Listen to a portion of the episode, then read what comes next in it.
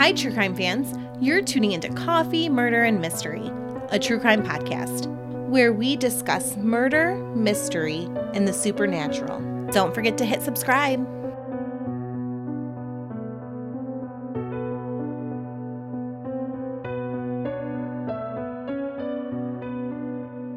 Hey everyone, I'm Melissa. I'm Jeff.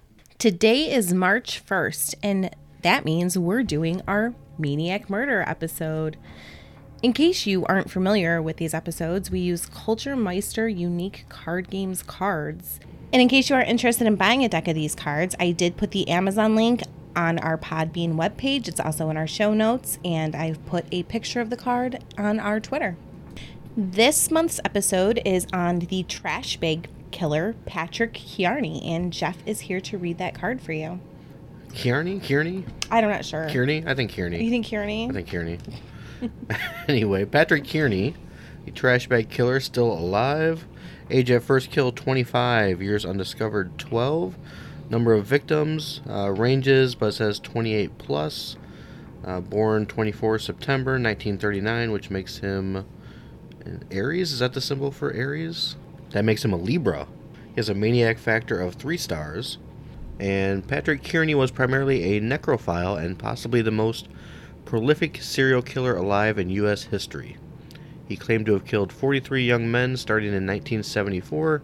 Kearney is estimated to have committed murders in, on almost a monthly basis. I just want to say, too, that this is not appropriate for children at all, or maybe even you. This is a very gruesome episode. I think that this was one of the most disgusting stories I've really read.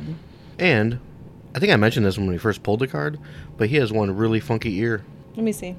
He really does. That's really unfortunate for him. Yes, his left ear protrudes at least three times further than his right. As Jeff mentioned a moment ago, Patrick Wayne Kearney was born on 9 24 1939. According to sunsigns.org, this does make him on the cusp of both Libra and Virgo. This particular birthday symbolizes an end and a beginning, a person who focuses on appearance rather than the beauty of nature's course. Appearances matter a lot to you, and you're not one to leave home in your pajamas. Hmm, that really makes the ear stand out even more now. Born in East Los Angeles, California, You know, that was a Cheech and Chong song. I didn't know. Born in East LA. It was to the tune of Bruce Springsteen's Born in the USA.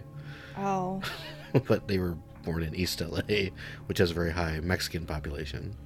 Kearney was a thin and sickly child, teased by his peers in early life, taunted with phrases like girly boy, queer boy, and little faggot. Patrick later stated that he felt his childhood compared to Carrie White's from the movie Carrie. Patrick would later choose victims that reminded him of his childhood peers. It is said that at age 13, Patrick was taught to slaughter pigs by shooting them behind the ear. Patrick enjoyed slaughtering and shooting the pigs, and when no one was around, he would shoot the pigs that weren't ready for slaughter. And I, I did kind of like when I'm reading this, I wondered like, did anyone notice? Yeah, like, did his you think parents you'd get in trouble notice? for that, Like, I- right? I, feel like, yeah, Like, hey, we have a business where we slaughter pigs, and you can't just go randomly killing them. right. Like I feel like that would be a thing. Like your parents would be mad. Yeah, you're kind of throwing away money there, bud. It is said that he had a thing for the blood and organs and would roll around in the pig's intestines. Yeah, that's so that's incredibly messy Right. and, And, sticky and gross. I get the impression like his parents didn't really know that this was happening. I, How he's covered in blood. I don't know how. I wonder if they had like an outdoor shower.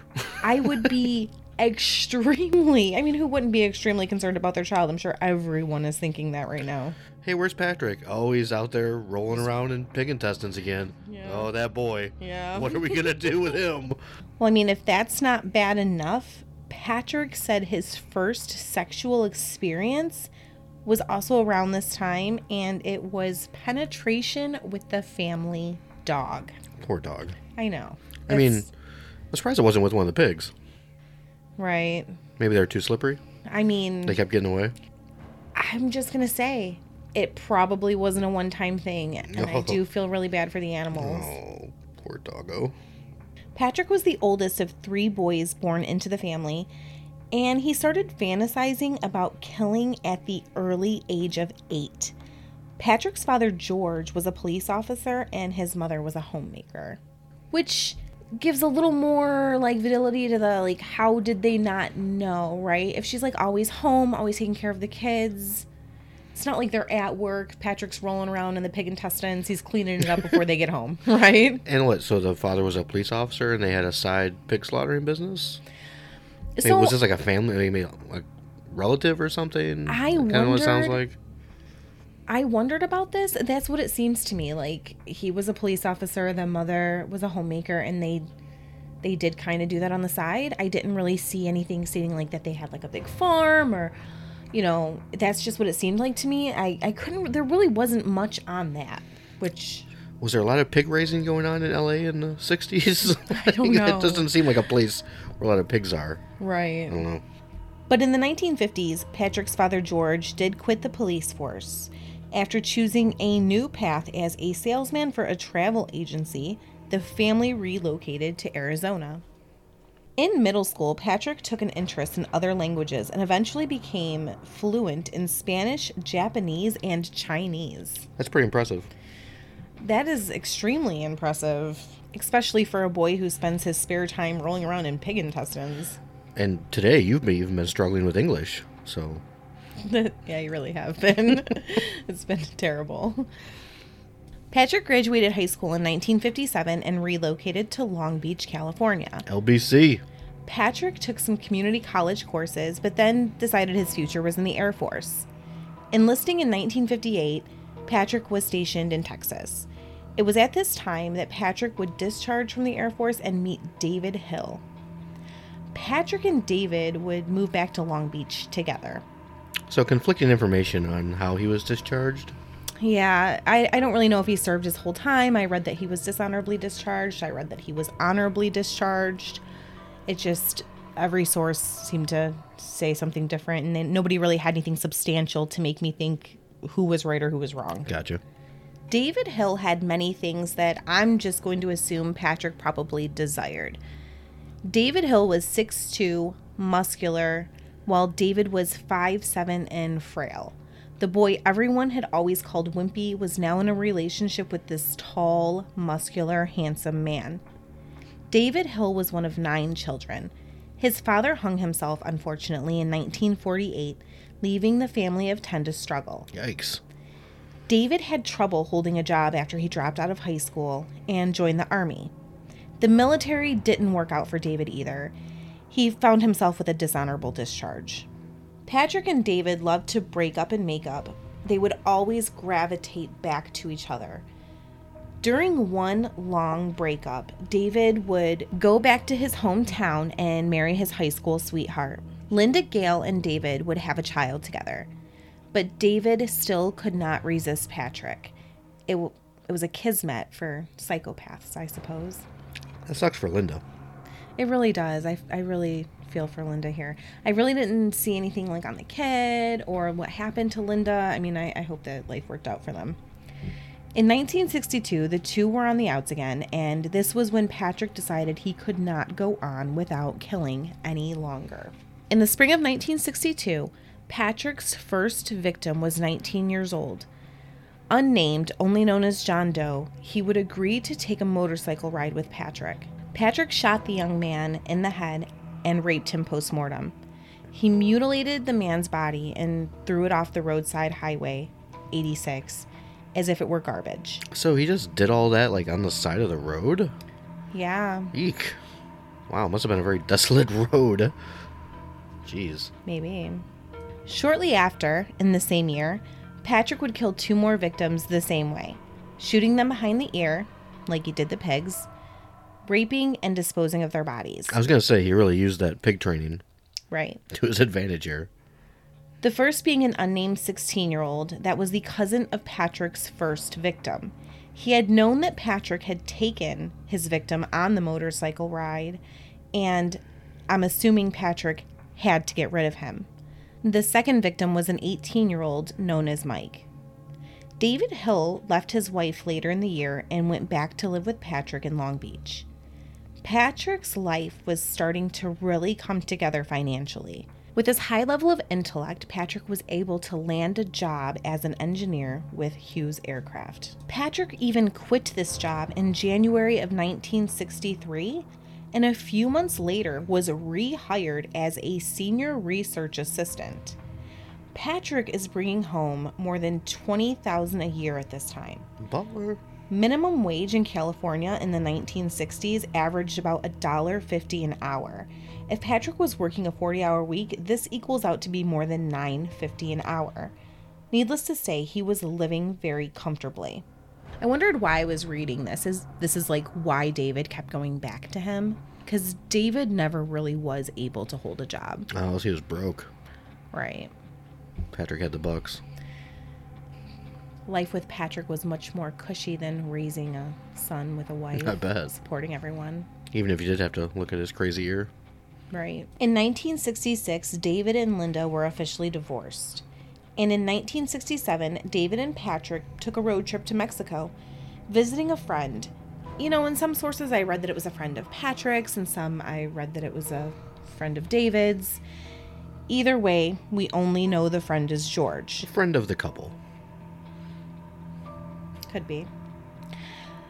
Patrick confessed later that he shot the man between the eyes, drug him to the bathtub, where he would rape and mutilate his body. He even went as far to extract the bullet from the victim's head to prevent identification. Is that normal? Like I've never heard that before. Do people do that? I don't know. I mean, you read a lot of these things. You hear a lot about them. Like, do people pull bullets out of dead bodies to prevent bullet matching up? I I feel like I might have heard it before, but I don't feel like it's like common, you know. Especially like back then, right? Because I feel like I mean they were matching up bullets and stuff, but I feel like that kind of thing was probably a newer technology. It wasn't, you know, today there's so much more technology. Right. The ballistics wasn't advanced. Right. Uh, But I mean I mean, it must have been it must have been something to it though, because he pulled the bullet out of the body. He buried the dismembered body behind the garage. Now, I also didn't know. I mean, I'm assuming that this is the victim's garage because, I mean, they were taking a road trip. I'm assuming they didn't take the body back with them. yeah, probably not. It does seem like Patrick did um, kind of transport dead bodies. So, I mean, it could have been his own garage. I, I'm assuming it was the victim's, but I did not see where anyone knew that inf- or specified that information. Man, there is so much more that goes into killing somebody than just killing them. I'm just always amazed by like the levels that people go to. Right. Dedicated. I mean, it's just it's it's exhausting. Like now I gotta bury this guy. Oh, does anybody have a backhoe? Like I can just like, dig a hole somewhere. I mean, I've dug a couple of holes. Oh. They weren't very big. It is hard. Right. It sucks. and you run into tree roots and plumbing, and there's all kinds of things that can go wrong. Where's what's David's part in all this? Is he just like hanging out while this is going on? Because there's not anything that he's done so far, really, except be a party to this. I mean, I don't know. I think we'll have to wait and find out. So, after this murder, it did put some fear of getting caught in Patrick's mind, and he did take a little bit of a break from killing. He was afraid to get caught, but his hiatus wouldn't last for long. Patrick purchased a residence in Redondo Beach, California for $20,750 in December of 1969. But in 1971, David Hill would still walk out on Patrick, leaving behind only a note. Patrick was mad. In 1971, the killings became more common, and by 1974, Patrick would later admit that he was killing on average of one victim a month. Thanks a lot, David. Patrick stated he would go out to bars and just cruise the streets and choose a victim and get them into his car. And while driving, shoot his victim with his right hand, keeping his left hand on the steering wheel, paying special attention to monitor his speed. He would then drive with his deceased victim slumped over but still upright in his passenger seat to a secluded area and violate and mutilate the bodies. All right, hang on. So, did you say anything about like what caliber gun he's doing this with? I don't think so. Yeah, so we've all seen Pulp Fiction, right? When they shoot that dude in the face in the back of the car, it leaves quite a mess. like it's not just like you know, like the car would be covered in blood.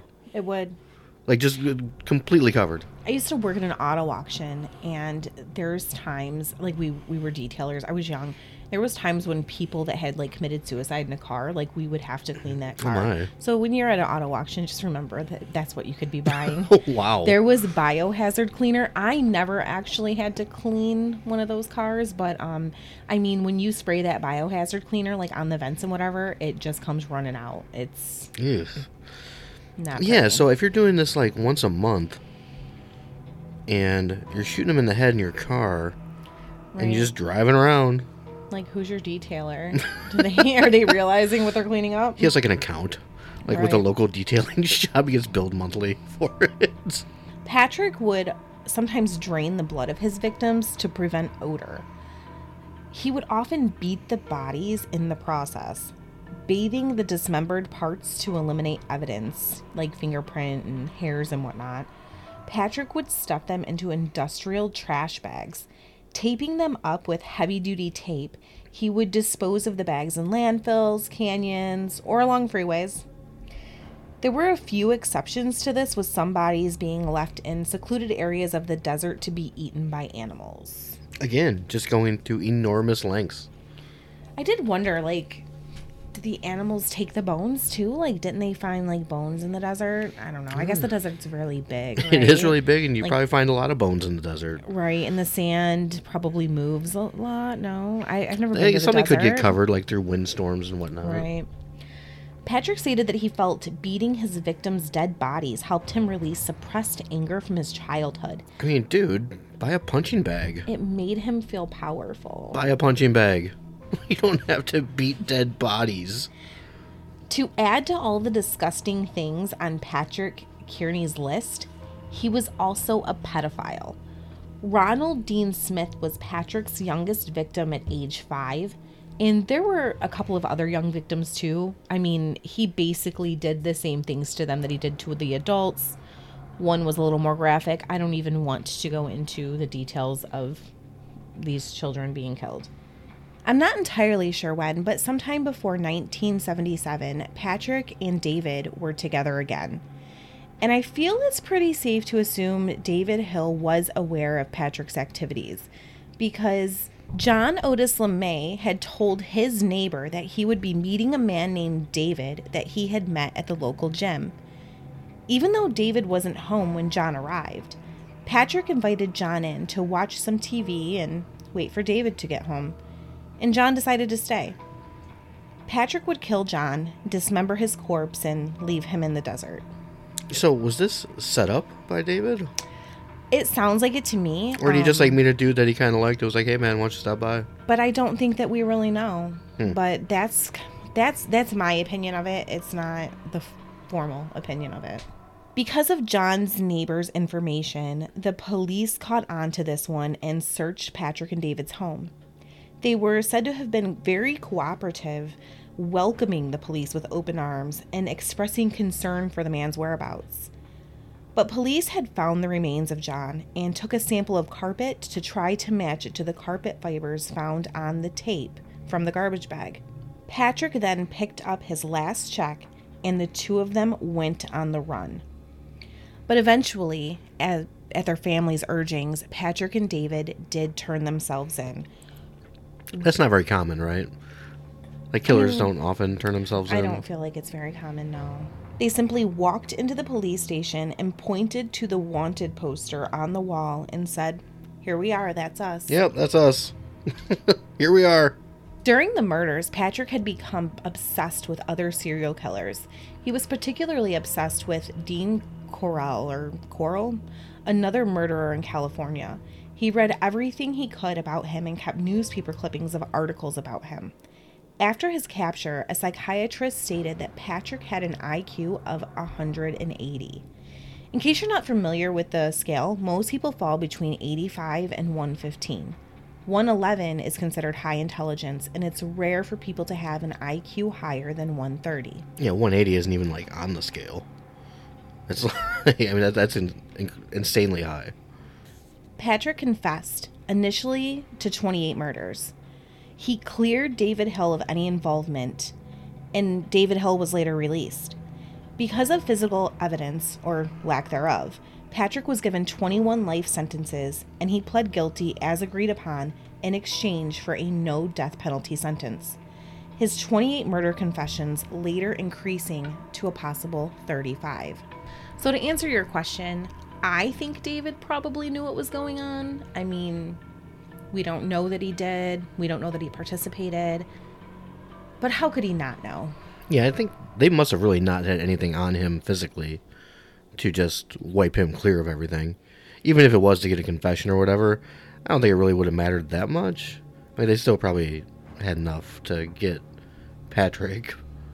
Right. And maybe David didn't have anything physically to do with it, but even the knowledge of Patrick doing it is a criminal act. Yeah, I mean, I think it would at least be like Accessory to murder. exactly. Or he's he's definitely an accomplice. Right. I wasn't able to find anything on like Patrick's brothers either, what happened to them. I mean, and since I wasn't able to, I assume that they're leading just normal everyday lives or were.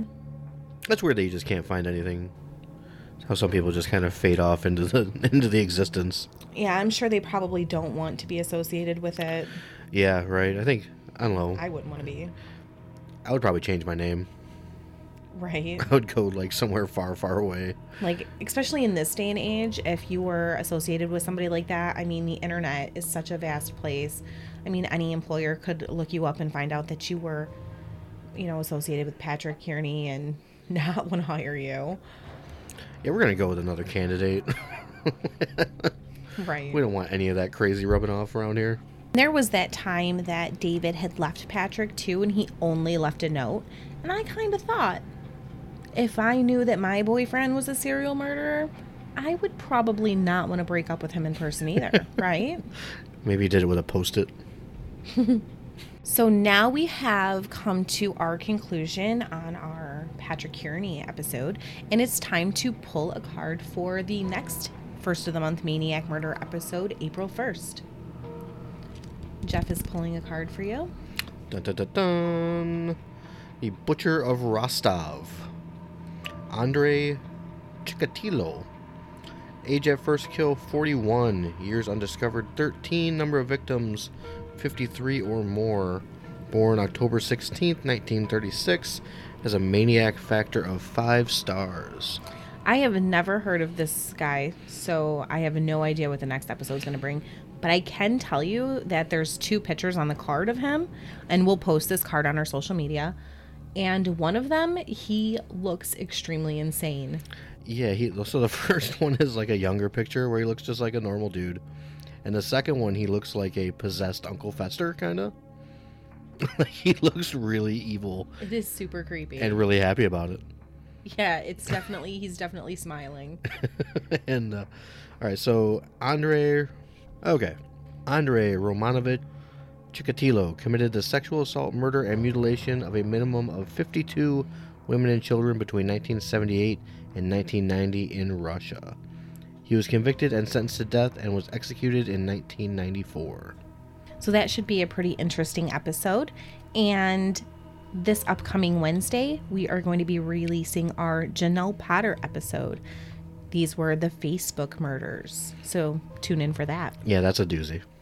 So if you liked our podcast, please hit subscribe and please give us a five star rating. It really helps us kind of like get to the front so like more people can see our podcast. You can find us on Facebook. Just look up Coffee Murder and Mystery.